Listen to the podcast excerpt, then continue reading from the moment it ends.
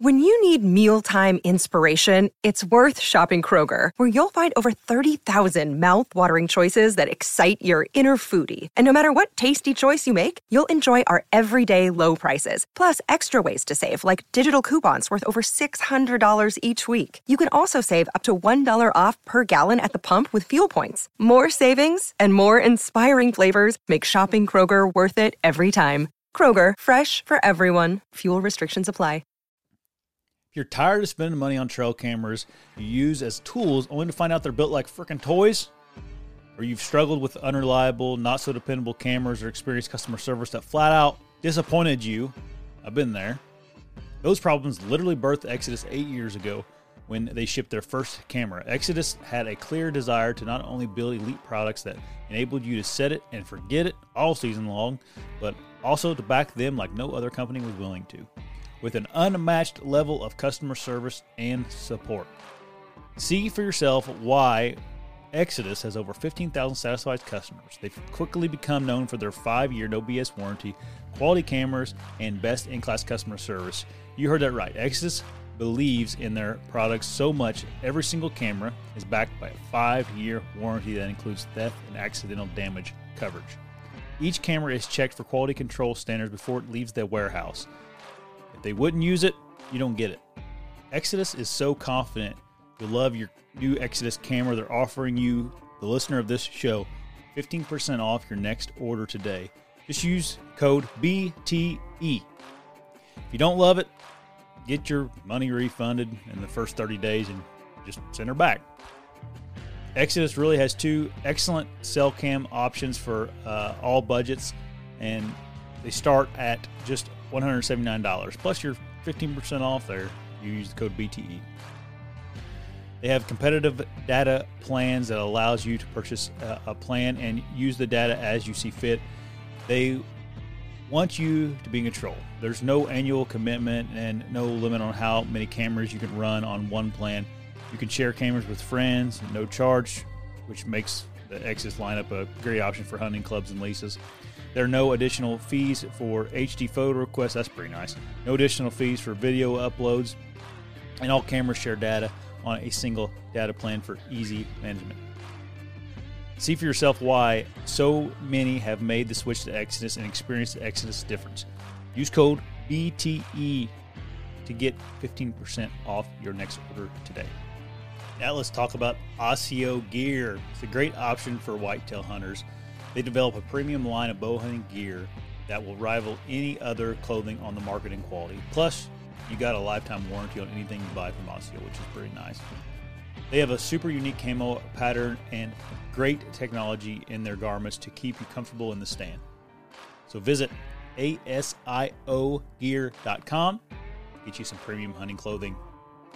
Gotta talk to you about Stealth Outdoors, makers of stealth strips stealth strips really are a, a product that any hunter, whether you're a weekend war- warrior or a guy that hunts almost every day, really needs to take advantage of. The stuff absolutely deadens your, your gear uh, to make it essentially uh, noise free.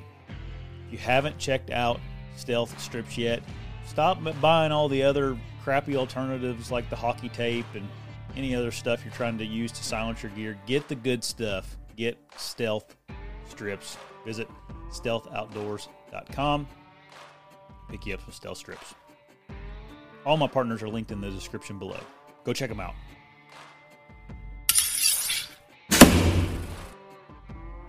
Hey, everybody.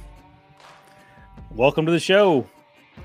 Hope everybody's doing good tonight. We start in a few minutes early just because we could. Johnny got out of the stand early and not early on time. You just got you got to service early. Yeah. So, um, you're in Ohio right now, huh? Yeah, we're hunting Ohio. Uh, the weather's been warm. Yep. Uh, but I don't mind it. I just kind of think where it'll be to stay cool. You know. Yeah. Not way up on a mountain for sure. You're not going to find them up 400 foot elevation on a ridge. So, kind of yeah. helps. You know, when it gets a little cooler, they could be up there. But now I kind of like that warm weather. You know, they yeah. a lot.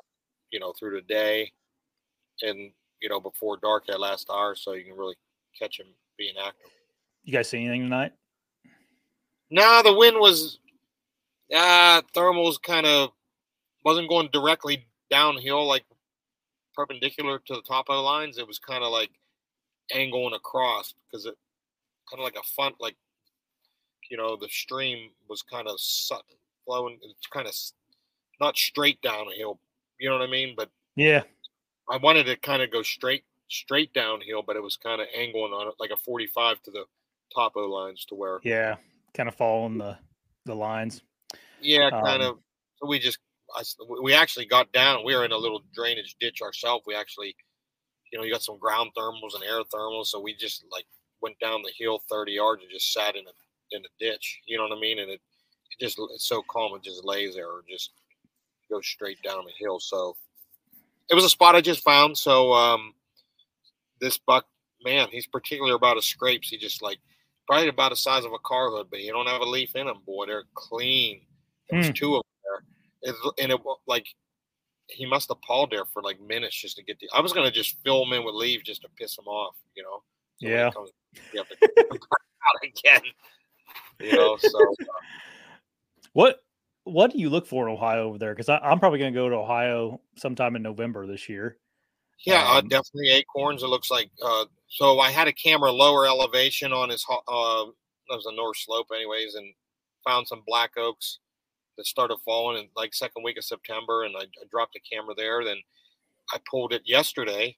Um, I had like two does and like ten pictures in in two to three weeks and uh, here higher elevation only maybe 40 50 feet elevation up the hill there was a white oak and mm. that's where turkey's been in there got him pretty much cleaned up but when i dropped that camera a few weeks ago lower elevation i, I almost walked up because I'm, i was hunted that spot before to check um, and he yeah he never even stick never on my lower camera and so I put one up higher and we hunted up higher. But um, the white oaks, a lot of them will be picked over by the time you get there. But there's a good crop of this area, kind of black oaks. So, uh, but yeah, you can be a, you know, if you're 10 feet away, you might as well be a mile away. You know, in situations sometimes like that, just he never was low. And I, and I did grab that camera, do a little circle, and I'm like, oh man, he was up higher.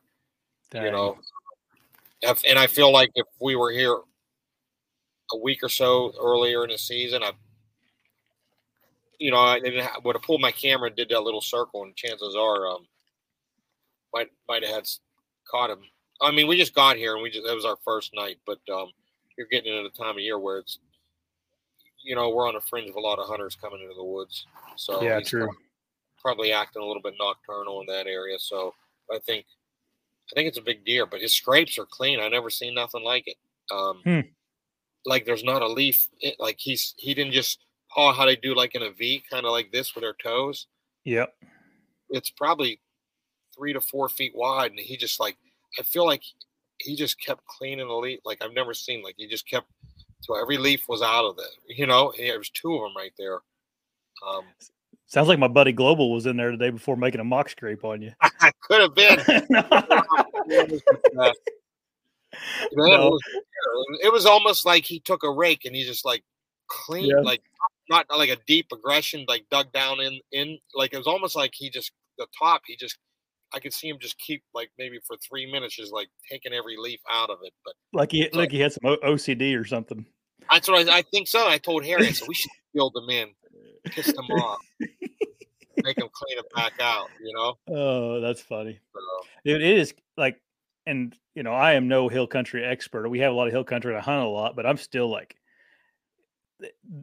I just feel like hill country, like you said, these there's so many factors in there, and just like I'm this year, I had the same exact scenario, which we're we don't have any white oaks falling here, like it's few and far between.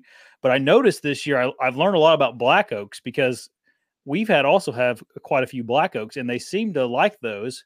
But maybe I don't think they like them as much as white oaks. But if if they're available, I think that's what they're hitting um, this year around here. Yeah. Um, and I I had this particular hub that I went and I, there was a scrape in it, and I had a camera over it, and it was like you told the exact same story I I uh, had in my happened to me. I, I, went in and checked that camera thinking, man, there could be a giant on this one. And I got there and there was like a handful of does on it. And this was, you know, it's been out there for a couple months. Um, and a couple small bucks, you know, nothing what I was expecting. And I thought to myself on that hunt, I'm like, ah, I'm gonna, I'm gonna go, I'm just gonna circle around to go to the next hub and see what it looks like. Well, I was circling around to go to the next hub, to the, go to the go up to the mouth to kind of just scout that out. And I looked up the uh, when I got out of that hub that had that camera, I kind of looked over to my right, um, to, to the west, and I saw some white oaks up there, which mm-hmm. there's white oaks everywhere. But I'm like, man, I, I saw a squirrel and stuff. I'm like, man, maybe them are falling. Yeah. And uh, they were probably, I don't know, elevation wise, maybe maybe 100, 100 feet higher than where I was. And I uh, I started sneaking up there, and I'm not kidding you the first thing I saw when I got up there is a, a buck turn like this, and I saw a rack up there. Yeah. I was like, "Oh man!"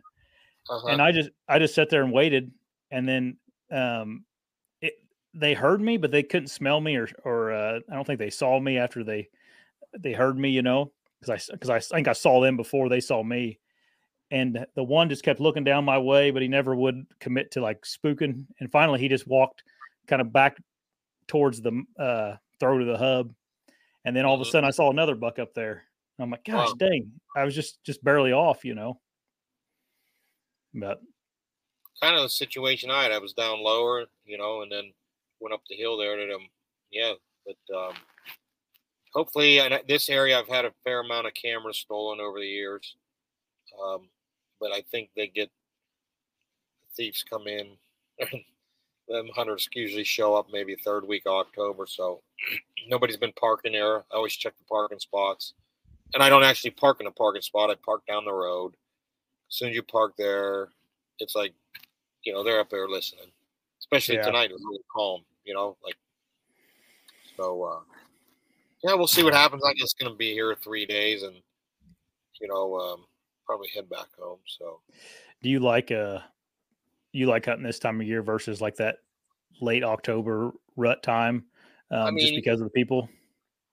Yeah, like I'm starting to lean more toward early season just for that reason. Just the guys are going to come in later in October and in November, and it's just um, food. Food is king. Then, if you know the, some of these areas I hunt here, there's no acorns. They could they could move miles, you know, to make some ag or something, and not many deer there. But you know, last year was a great white oak crop.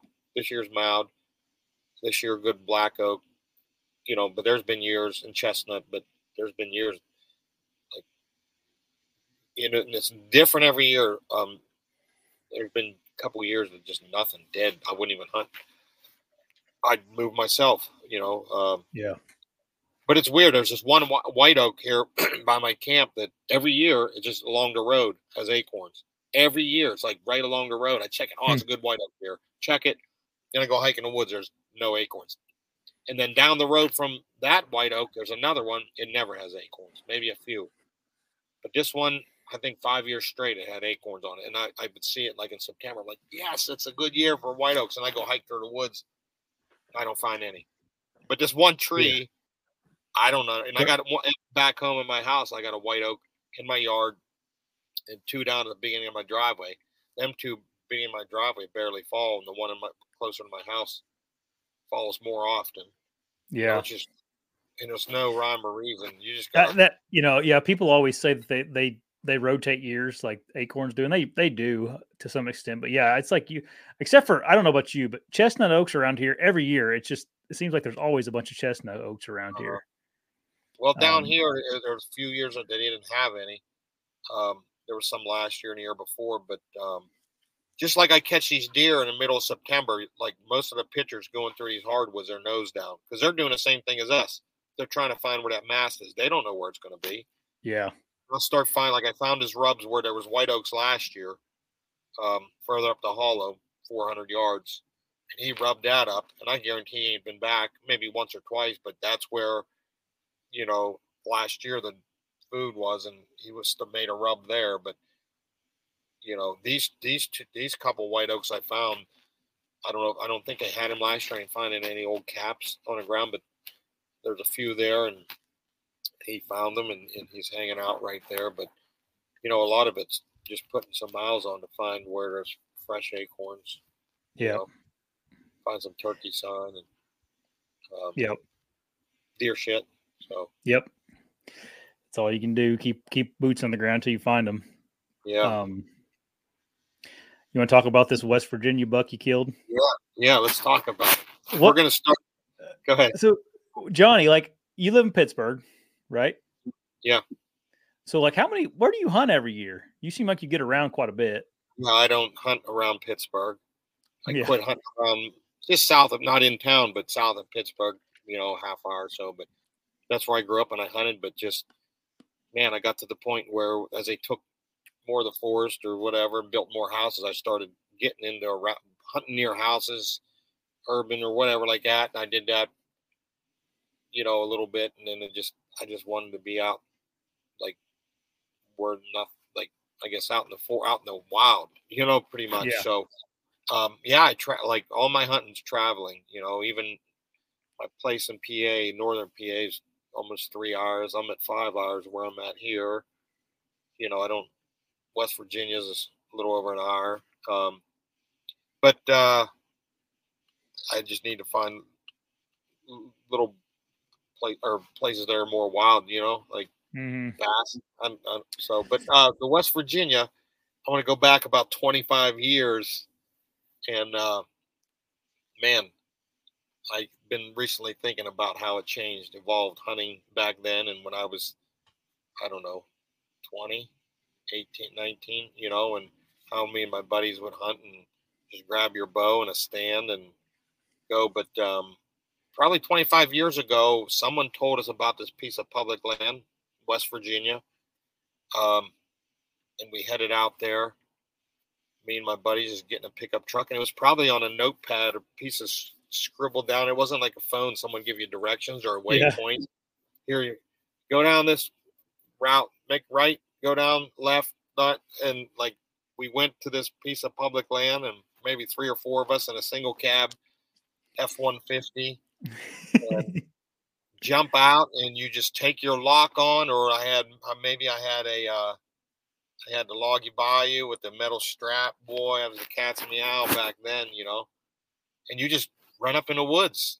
No maps no topo no no nothing. Like you've seen orange marker yellow markers that you know indicate you're on the public and you know the directions you had so that was it there was no pre-scouting early season late season there was no cameras it was just you run up and so I remember we would scatter up in the woods, get maybe three, you know, probably end of October. So we get there maybe two or three and we just take off. I'm going this way, I'll go this way. And my buddy ended up hitting a deer. He met meet at the truck at dark. That's it. There's no Yeah. phone, no nothing, you know, meet at the truck. So we get down to the truck and my buddy's like, I got one. You know, and we if it was a buck, we shot it, you know, spike Yeah, right. force, anything. We didn't care. Oh yeah, we're all like pumped up, and uh, we- decided to run to town and get something to drink and come back and look for him with our flashlights. He's like, "Yeah, I left my bow up in a stand and my stand there." I'm like, "What? All right, whatever." You know, like he got excited, just left. You know, Wanted to keep in the woods. so we come back. We couldn't even find his stand. you know, there's no icon for a stand. There's no Spartan Forge, so right. we're up in a we're just randomly looking up in a tree for a tree stand with his bow hanging in it. Somehow we I just walked some deer trails, found some blood, and uh, I think it maybe it was a high lung hit, you know, kind of. But um last year, 2022, early 2022, like maybe February, March, I drove down there, and uh, I remember the gravel road we went up. Um, you couldn't even make it up the road. It, it connected like two state roads. Maybe it was like a gravel road that went through the state land, and they quit maintaining it, and it was all grown over, and there was ruts, and they would just take four wheelers and RZRs up there, you know. But um, I remember on the left side there was a old dairy farm that was grown up into like a briar field 25 years ago, and the, and the old timer we stopped and talked to him. He let us shoot deer, and they were like rabbits in them briar fields. We just push them and shoot them, you know. But with back. I always go anymore and reminisce to these places. And I went back last year or the yeah 2022, yeah, early like March. And that guy's briar patch was a forest now. You know what I mean? It's Yeah. like wow, 25. You're like wow, because you got it ingrained in your head how it was. So I did a hike. I seen someone shed hunting. You know, someone else. I seen some good rubs. So now that with Spartan Forge, I seen there was another hunk of land. So I went and checked that out. Did a big circle there, and I and you start to after so many years, you pick up where you need to be or where the deer are. So I, I ended up shooting a deer down there last year. Um, there was a cut in the deer, you know, the biggest deer in that area is like high 20s, 30, which is great. You know, I'm happy with it. Mhm. Um, but fast forward to this year, I had gone back kind of like a northeast facing ridge.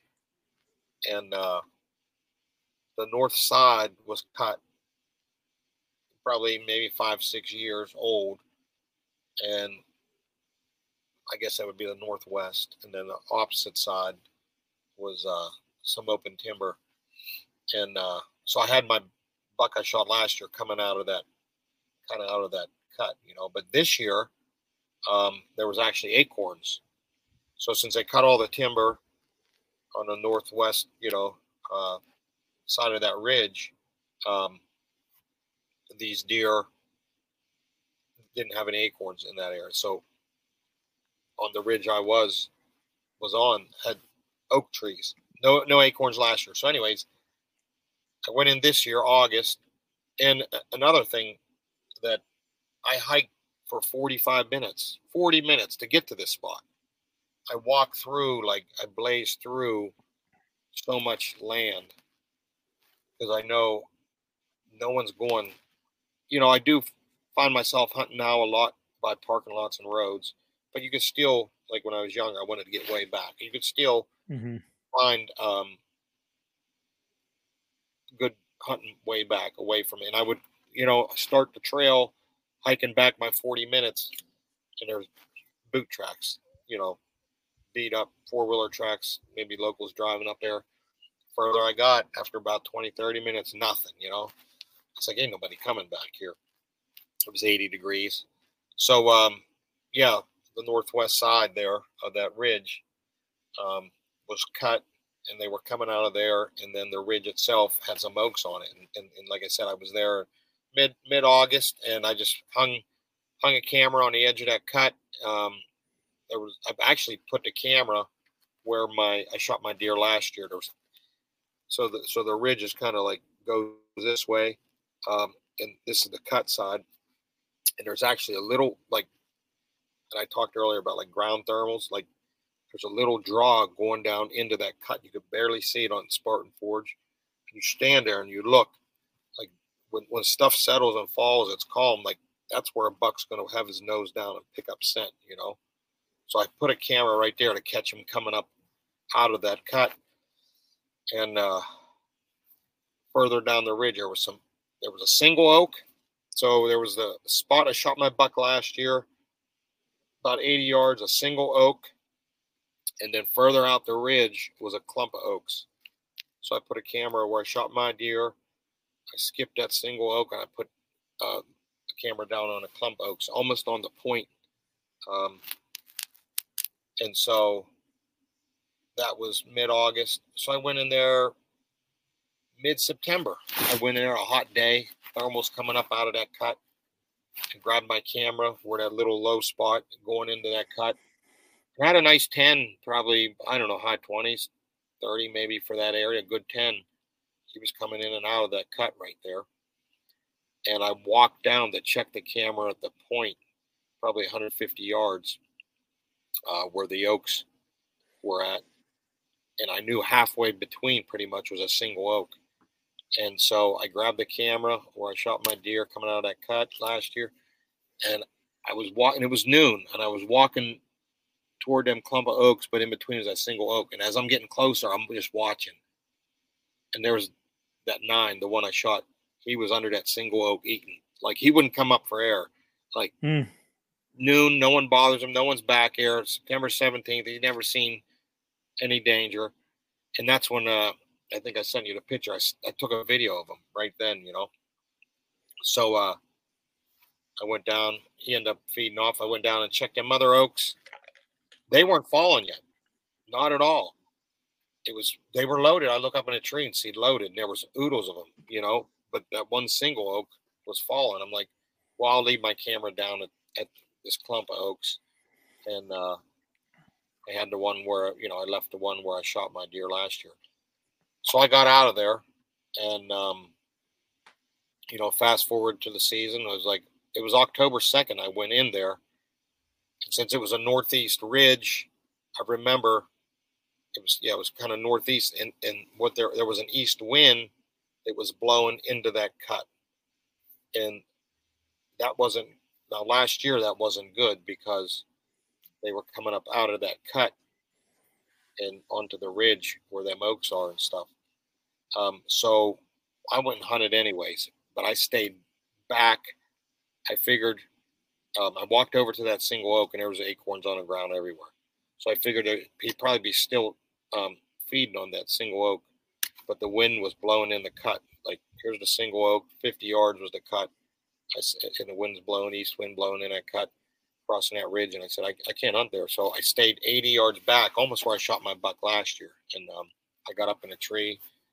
It was a, I think it was 80 degrees, and uh, it was actually a steep hill where that cut was, um, where my wind was blowing, and and it dropped off steep. So I I figured they weren't bedding there. It was further down toward that oak. It was, it was more gradual where that cut was. I figured they were that's where they were coming out of, and that's where I, you know, figured that one that I shot last year, I kind of knew where they, they were. So my wind was blowing into that cut, but it was a real steep hill, and I felt safe that my wind was blowing that way. So I watched that single oak. I mean, I got up in a tree. We got up in a tree. It, it was probably five o'clock, and I could see that single oak about 80 yards away, 90, somewhere in that range. And uh, there was a doe. It came, but it didn't come out of that cut. So that ridge is kind of it, it drops off the opposite side. So it's kind of northeast ridge. So like the east south side of that that ridge is really steep. It, it, mm-hmm. it drops down like this, you know, and then here's the cut, and it's gradual over here. So these deer, the doe, come up out of that steep ridge, you know, under that steep parallel uh, hillside. So it fed under them oaks, and then that buck the nine point, the one I shot, he come up there, and a couple does, they all come up, and uh, they didn't come out of that cut. But here it was 80 degrees, and there was it was a creek down over that hillside, and there was a bench I could see on Spartan Forge. They were laying down there because it was so hot near that creek and on that hillside, and it was shady and cool. That sun was beating that cut up to where them deer any other if it was cooler temperatures they would have been in that cut and coming using the wind the east wind coming out and feeding on that oak. So we sat back and watched them i said tomorrow night i said we're just going to get right by that oak and we'll just let our wind blow in that cut i mean and it was good bedding gradual i said we're taking a chance that they're down over this steep hillside because it's another 80 degree day and uh it was close as I'll ever get to literally having a deer tied to a tree because I said that before we went in. I said, This deer is coming to this tree. And um, I actually ran down and checked that other clump of oaks. They're still not falling. I said, This this tree is the hottest thing in town. Um, there was five, six deer under it last night. So I said, let's let our wind blow in that cut. Get up in a tree. It's hot we got up about four, th- four little after four, and we're only 30 yards from that oak, you know, wind's blowing in a cut. But I felt pretty confident that they were going to come up over that hill again on that steep slope leading down to that creek. So a little button buck come up, fed around, and it was like five. It left. And I looked at Harry. I said, he was here last night at 5.15. I'm like,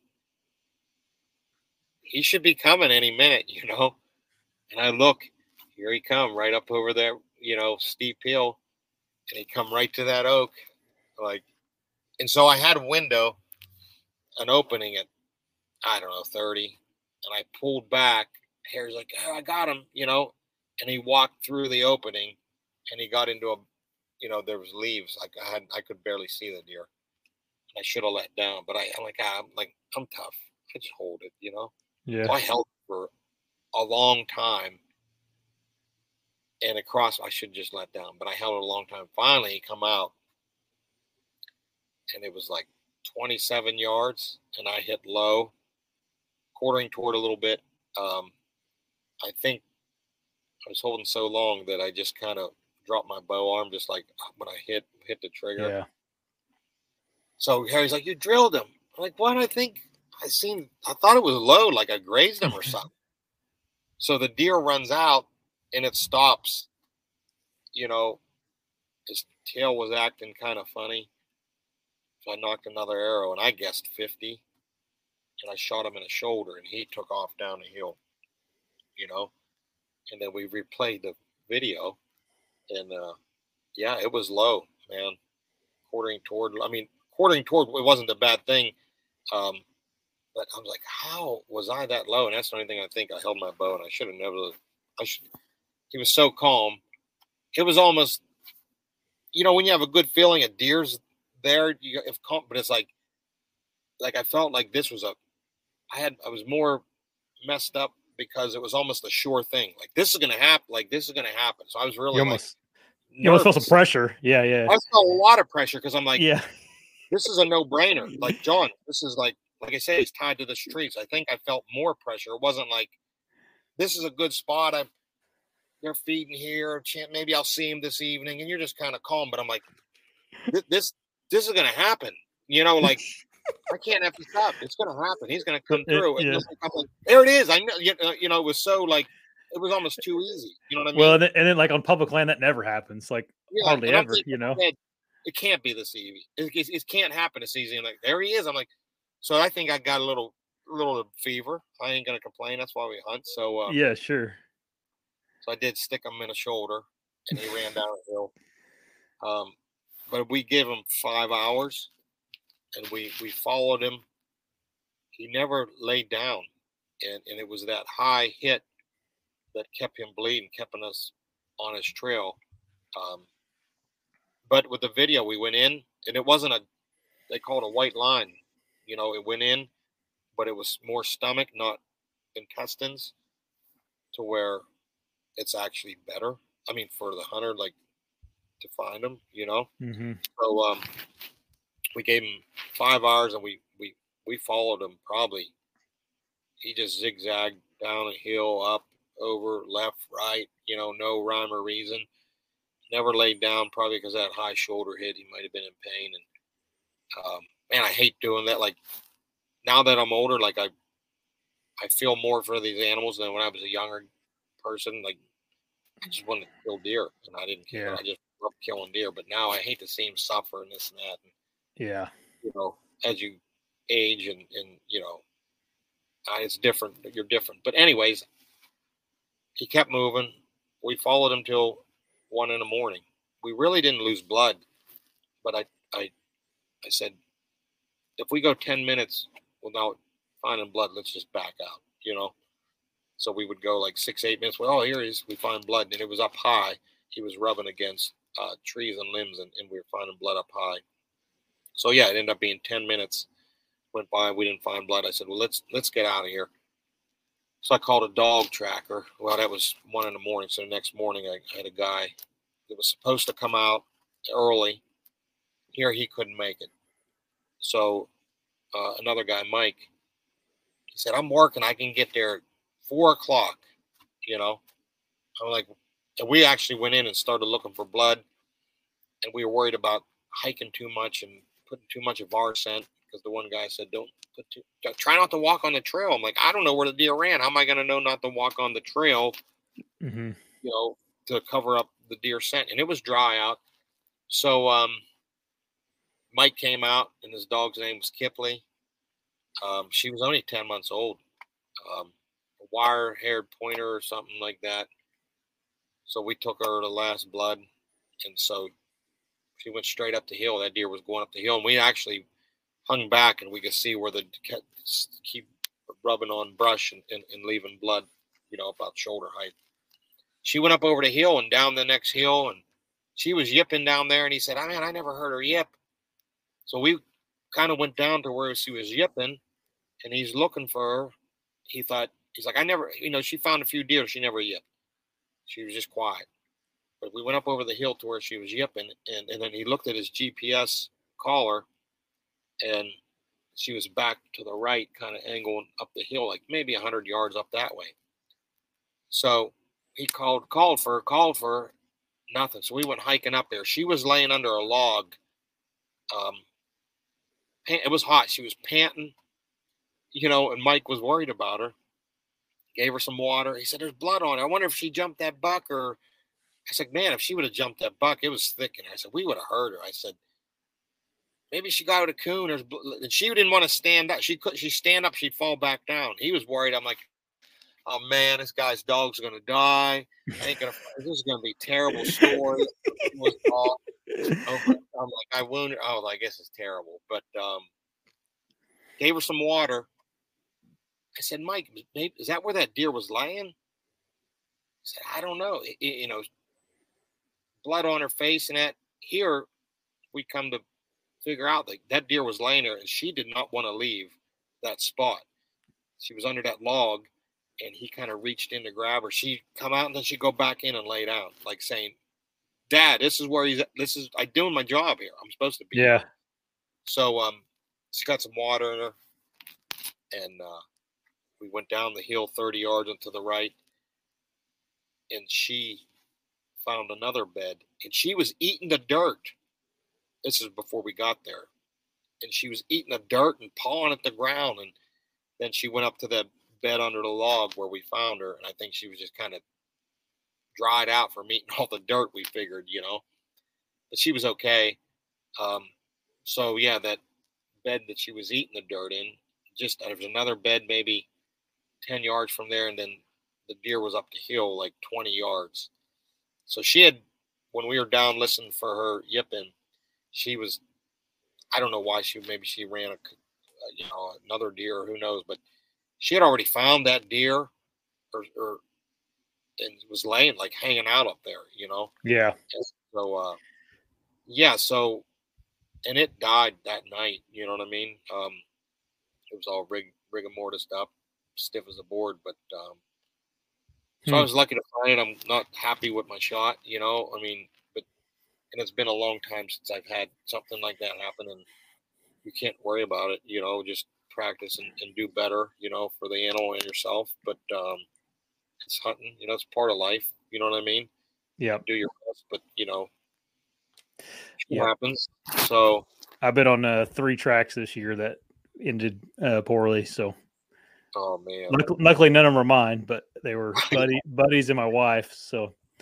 Um, oh man, it happens though. I mean, yeah, it's a part of life. You know what I mean? But um, you think about the deer that not or getting eaten by live, but by coyotes or predators, and you know, you're doing your best to humanely kill them, but you know. Yeah. So that was it. Yeah. Getting hit by a car and starving to death. Yeah. Or, yeah. Just I know like the that. first time I hit a deer with my car, I felt it was January. You know, there's people that don't like hunters and stuff like that. But I remember it was January, or no, it was like February. I hit this big old doe, and I know she's pregnant, and I nailed her. And she got up and ran, and I'm like, I'm, you know, I'm going home. I'm like, um, I felt so bad for the deer. Like, I said, I need to go back and shoot that thing or something. Like, you know what I mean? Like, yeah, like, but people, you know, people that are like anti-hunters, they'll hit a deer and they feel bad. But they, what action are you taking? Oh, you're just going to go home. Yeah. I'm like, no, I'm worried about putting him out of his misery. You know what I'm saying? Right. Right. Uh, but uh, yeah. So yeah. Oh, I uh, I saw a deer get hit uh last night. I I actually went. I don't have a I don't have a buck tag anymore in Indiana, and I was I was went turkey hunting just to go do something. this fall turkey yeah. season here. Yeah. And uh, I, I, I of course the tur- turkey season legal light is sunset, so I had a little time driving home. It was light out. And there's deer everywhere, and the car in front of me smoked a doe. I mean, oh, the doe, doe didn't live, but dude, I was like, I was shocked at how like depressed that made me for you know a little while. I was like, God, man, Like I didn't Yeah, want to watch that because it, you know, it hit and it flew in the air and spun in circles, and I'm like, Yeah, that Um, kind of ruins your your evening and that. Then my buddy Jason, we were hunting in PA last last weekend, the weekend before his first day, and in the morning, everybody goes there stand, and I text him, "See any?" He's like, "Got got one." Like, what? It's barely daylight. Hit a doe with the car, you know. oh man, yeah, And then later that evening, he was hunting, and on the way out, he almost hit a big buck. He's like, "Holy shit, man! yeah. What's going on?" You know. So That's something. As I get older, I have a harder time shooting does now. yeah, Um, I don't know why. I, I mean, I, I'll still shoot one if I need the meat and stuff, but it's like, man, that's Uh, crazy. and if you're young, it's like oh, I kill ruthless. everything I could find. You know, Yep. coon, whatever I'm hunting, deer, rabbits. I love rabbit hunting, squirrel hunting, turkey. I was, Everything. Yeah, everything. Then you get older, it's, it's how you change. You know what I mean? That's Yeah. weird. It, it know? I don't. Yeah, I don't know what it is. I guess it's maturity, but Yeah, um, I, I feel you though. I know what you mean. I was gonna go back to your buck, Johnny, and like, I think what you did differently that a lot of people um, maybe wouldn't have in that scenario, including myself, like something I need to learn to be more patient. And you kind of almost sound, sound like you almost were doing an observation sit that first night to Yeah. to some kind of extent, right? yeah. And um, uh, I said, let's the deer's that deer's there. It's hot. You know, I, I just wanted to get a kill under my belt, and and so yeah, I, I said, this is as close as we we can't go any further. Let's just sit here and maybe maybe they'll come come up this way, you know, and let our wind go. It was going in that cut, but like I said, it was steep to where I know they weren't bedding. Then further out, it, it kind of got like gradual to where that's where they were bedding in that cut. So I said, hmm maybe they'll maybe they'll maybe they'll work this because last year they were working up toward me, coming out of that cut and going up the hill. I think there was some, you know, 700 yards. There was a farmer's field on private, and I think they would kind of go up that hill past me, like the ridge. It kind of was not a level ridge. It kind of it went like downhill. This ridge, you know. hmm So I think they were heading, and there was a lot of trails going up toward that, and, they were like the does would parade, then the small bucks, then the, like they would come out of that cut and they just work their way up that ridge.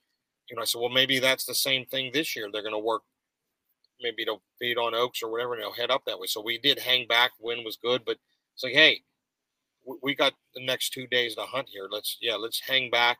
Let's not ruin it, and let our wind go in the cut. Went on that steep hillside, and it was like and I think honestly, the one buck fed in that fed under the oak tree, hit that oak tree, and then he went into that gradual hillside. We got him on film, and he, he plopped down.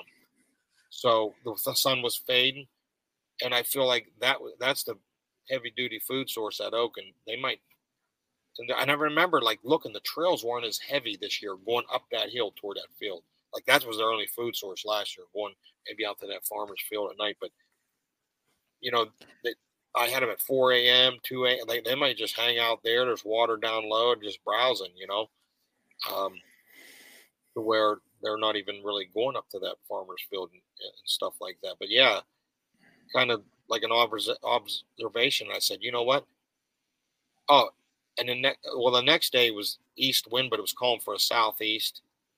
And, and really, if we sat where I wanted to when I killed a deer, might have been blowing down in that gradual. area. It wasn't perpendicular to the ridge kind of per se, but no deer come out of there anyways. You know, I said, let's just this is it. It's time to this this 80 degree weather, and he's on that steeper hillside uh, down by the creek. So yeah, it was kind of like an observation sit, and then we moved in, and like I said, it was it was like I was hyperventilating. This is gonna this deer's coming, you know, like before. he, but um, but it was neat going back.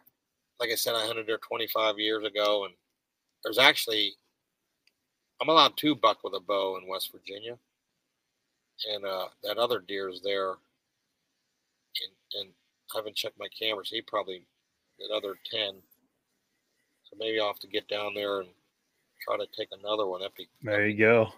you know, but um, yeah, Um, no, that's a cool story. That's a you seem like you learned like you really dissected that spot and you learned a lot too. Like you learned that they were kind of bedding in a different spot than you thought they were, and And then Yeah, that was a big. That was something I did not expect. You know, and like you said, just Mhm. hanging back. I said, let's just get in the area.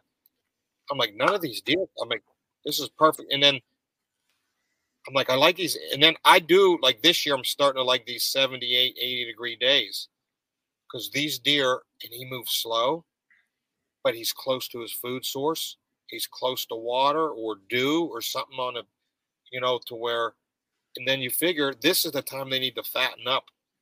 And if it's that hot, they're going to do a lot of feeding through the night into the morning and that them hot times a day noon one two three four not saying he ain't going to feed but he's going to be close to his food but and i told harry i said man i had him at noon that was back in september under his tree. I said i wonder if he hit this tree at noon and i told him on camera i said i wonder if he hit this tree at noon went over the hill.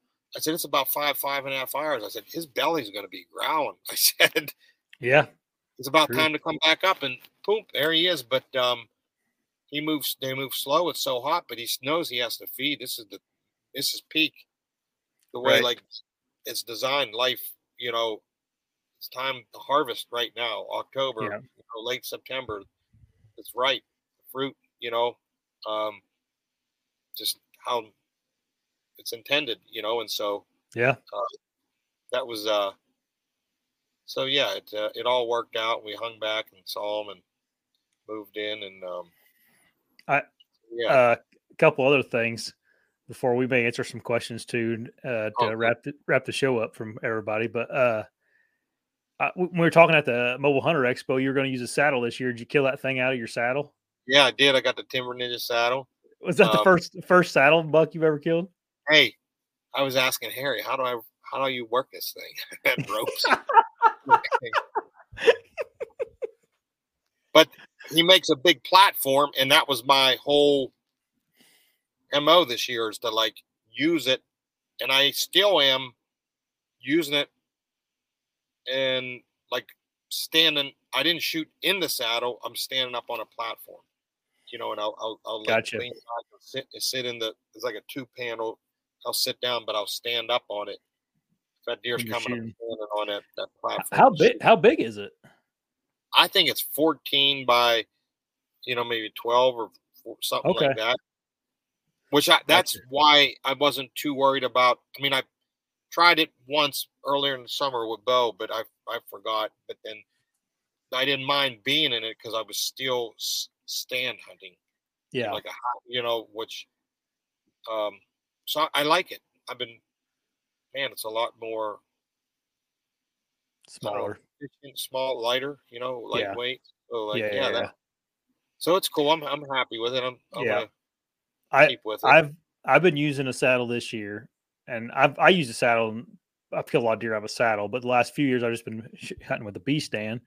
But like Mhm. things have things have uh, in the last few years with saddle hunting, man, they've come a long way from what I was using like even five or six years ago. Like there was nothing out there back then, hardly nothing that was real good, you know.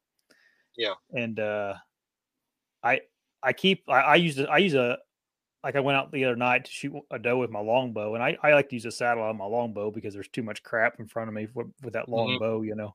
But uh, I just for me, to to me right now, like I just keep grabbing the saddle because I'm like, oh, this little thing I can just like it's just in my pack and I don't have to like do. It's just e- it's a little easier walking through the. That's the only reason that I'm, I'm stuck on it right now is because I'm like, oh, this thing is just kind of easy to walk around the woods with it, you know. It is. You carry a couple sticks to get in a tree, but even Jason from Timber Ninja, he longbow hunter, uh, stick bow hunter, and he he hunt a long time, a lot of times with a stand and a saddle. Mhm.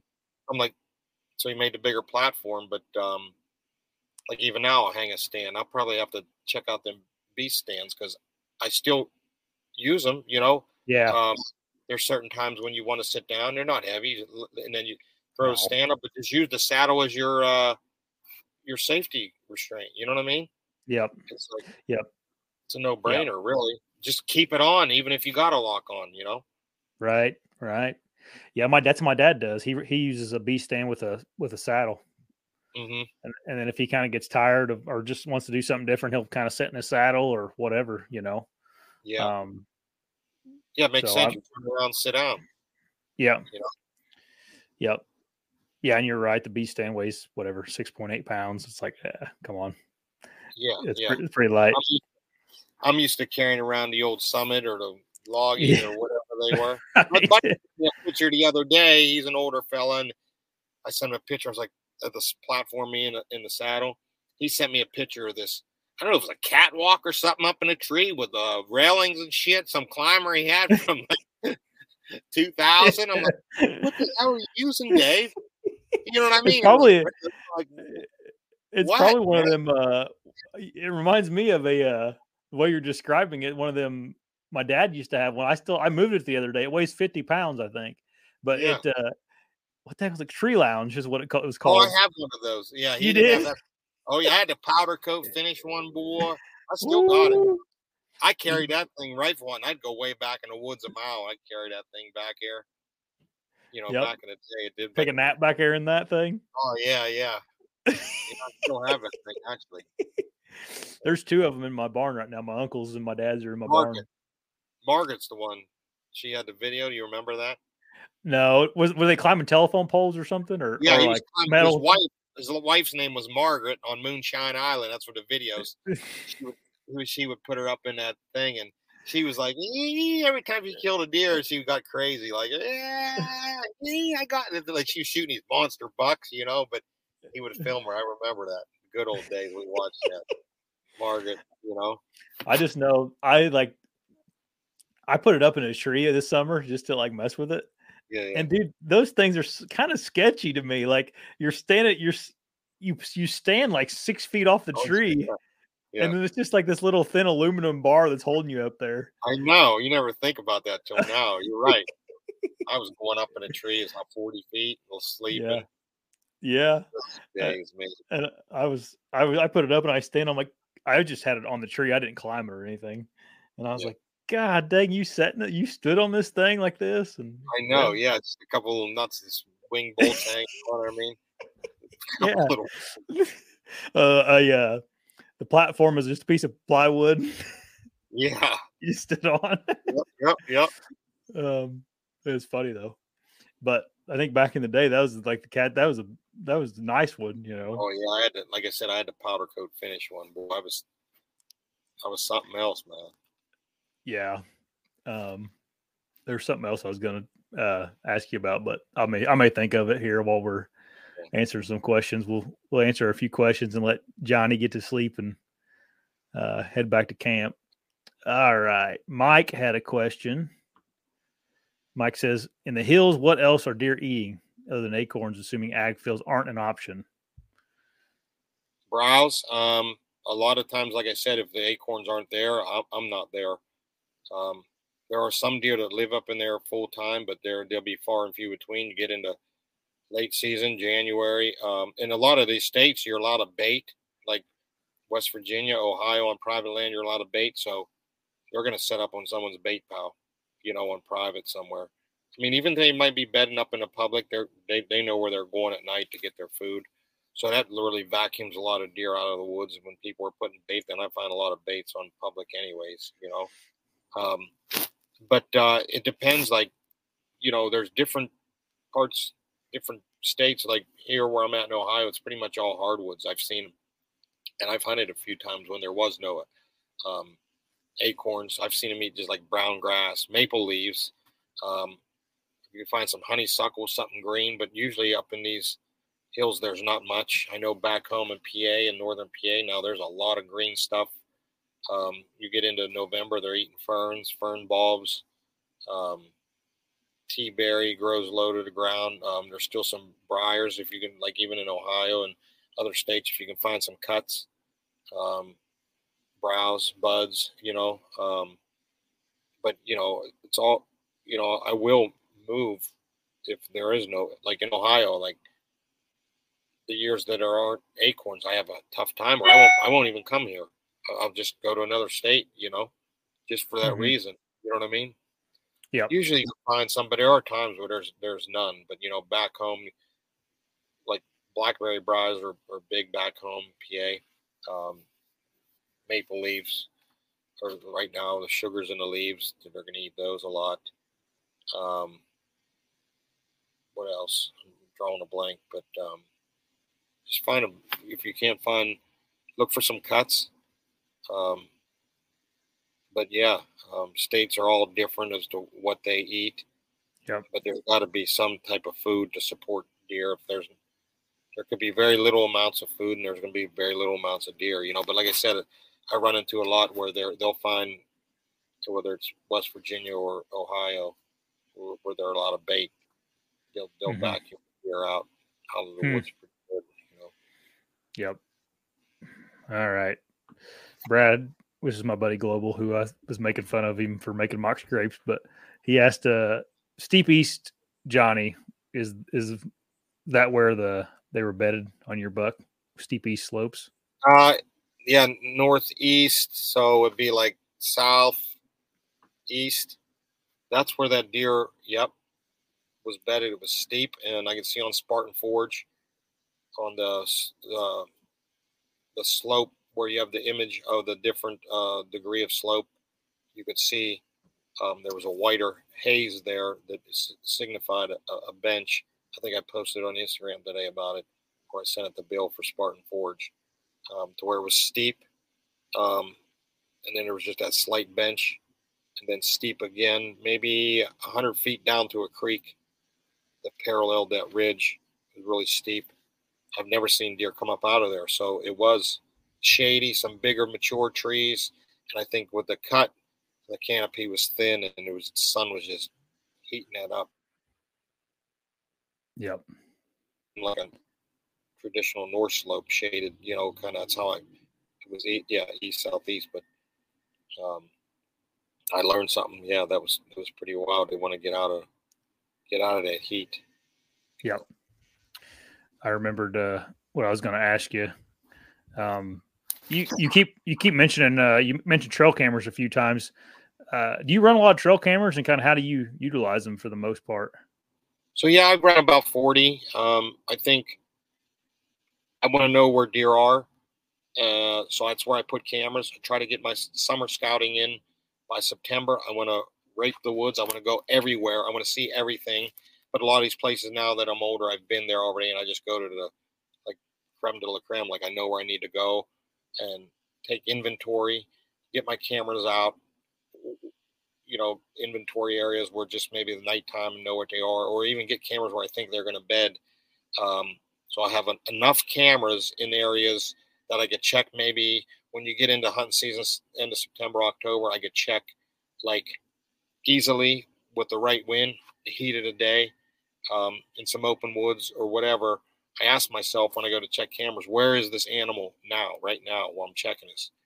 And because you don't want to bump you get out, you get out of September and October. I don't want to bump these deer. So basically, I put cameras where I want to know deer are and I just then I ask myself, when can I go get them? So last night we were in the woods till eleven o'clock because I was getting cameras.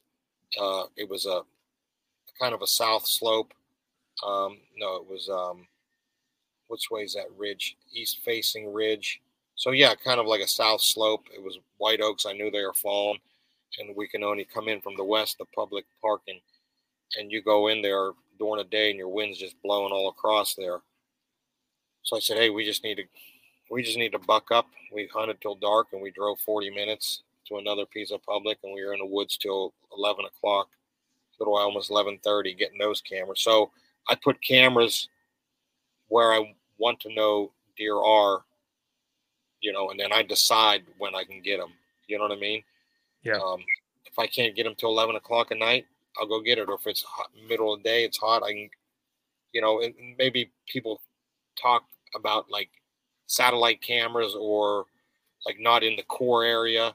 Like I don't tell in my brain, I'm not saying I'm, I'm, I'm doing this, putting these cameras that I could check at a certain. I put enough of them out there. Then there's going to be some that are in where he's bedding, and there's going to be some where, you know, he's out scraping at night or feeding at night, or you know something like that. But I, I just, I just kind of want to I want to know as much as possible, you know, and, and you combine that with e scouting on Spartan Forge and intimately know this land, and like I even test myself going through the woods at night with just a little headlamp.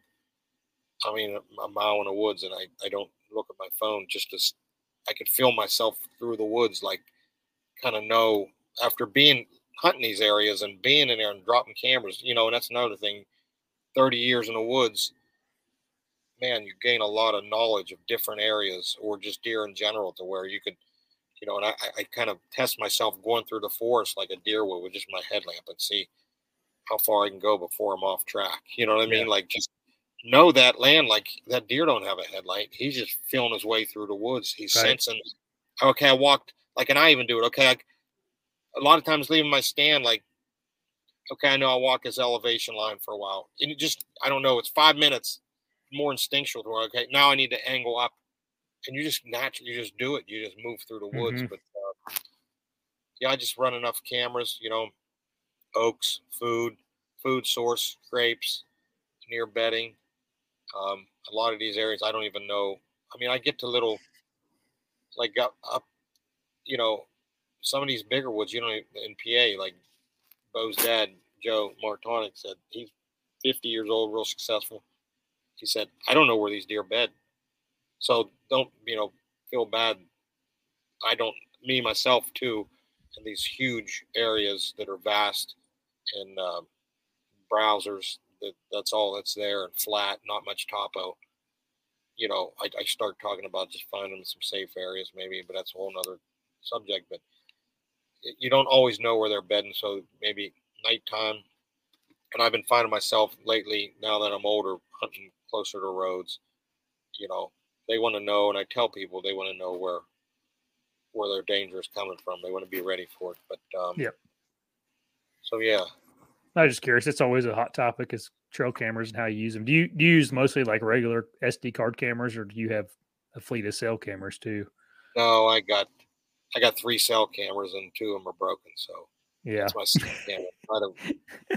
I so, go, so the one we went last night at eleven o'clock at night. So that's where I had a cell camera. It was a fifty minute walk, six hours from my house. So it's like normal. That's why I'm gonna put a cell camera. It yeah. And I had Harry update the firmware and all that shit. I'm not, you know, tech guy. he had it all ready. We put it out two weeks ago, took pictures, and it quit. Yep. So I don't know. I, I mean, I use them as another tool, but I don't. It's not a crutch. You know, I don't. Yeah. I don't want to hunt that way to know where that animal is. I want to. That's half the battle. Is okay. Trail cameras are there, you know, and we're using them, but man, I don't want to know everything. everything. Yeah, that's the battle. Is you learning. You know, yeah, we use trail cameras, but man, I don't definitely don't depend on them. Like I said, I got one out, two that are broke. And, yeah. And even tonight, talking about that deer, I don't. I had that one camera lower, and then black oaks, and like I moved it up the hill, and them scrapes were cleaned out, and I threw it up, and it's like we're hunting there tonight. I know where it is. I haven't like I don't like old school. I don't really need to because I there's times I've depended on them a little bit. You want, but that you know, your let your instincts take over. Find it, get inventory, and just hunt. Go back to hunting. You know.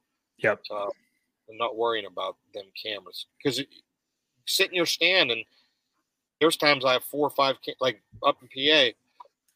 I had five cameras up and down this edge, four or five cameras. I'm talking 400 yard stretch, uh, this mountainside, this south slope, where they were browsing in this open area that they herbicide, they sprayed this herbicide spray, and browsers come up, and they were going into the forest and, and bedding, and uh, you know, I had them four or five cameras there, and, and uh, the one evening we hunted there, we seen three buck.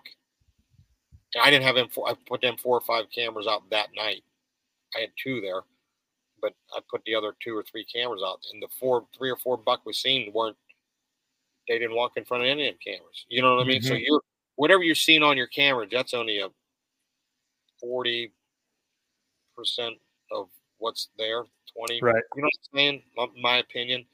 So if you're seeing a buck, if you got a buck on camera three times in a week, he's probably living right there. You know what right. I mean? Right. If he's not walking in front of your camera every day, or you know what I mean. Especially early in the season, October, and that he's there a couple times. He's there. Yep. You know. So. Yep. Yep. All right, here. Let's see. Zeke, members only live stream from the delivery room. That probably is not going to happen, Zeke. We're having a baby Monday, Johnny. How are you? Yep. Congratulations. oh, thanks. Thanks. That's cool. It's, com- it's coming quick. How many kids you have, Josh? I just got one. Got one boy, and we're having another boy. Nice. So, yeah. couple deer hunters. Yep. If they want to be, that's uh, I'm going to try to not to be too pushy about it, as Yeah. as best I can, at least. And just show Um, them the ropes and let them go. Yeah, yeah. Well, we've been on here long enough, Johnny. I was going to try to keep you an hour, and it's been an hour and two minutes now. So, um, thanks for getting on here, man. It's good talking to you. Yeah, Josh, it was great talking, man. It's been a while, but um, I need I need to get out east and hunt hunt a little bit with you some one of these years. yeah, yeah. Let me know. Maybe when you, uh, it might be when your kids are older. We'll be golden gray. Yeah, they can uh, wait till they get big and strong, and we can they can just have them drag them things out of the mountains over there. Yeah, it's nice. And then you get older, you can't hear, you can't see, so you got some youngsters. Get them in a tree, know, listen. You put that camera up, and you just kind of like your caddy. You know what I mean? Yep. Carry a bag. you know? Yep. Uh, for sure, for sure. So, everybody, thanks for uh, getting on tonight, and we will uh, see you next week on the on the live live stream. See you guys.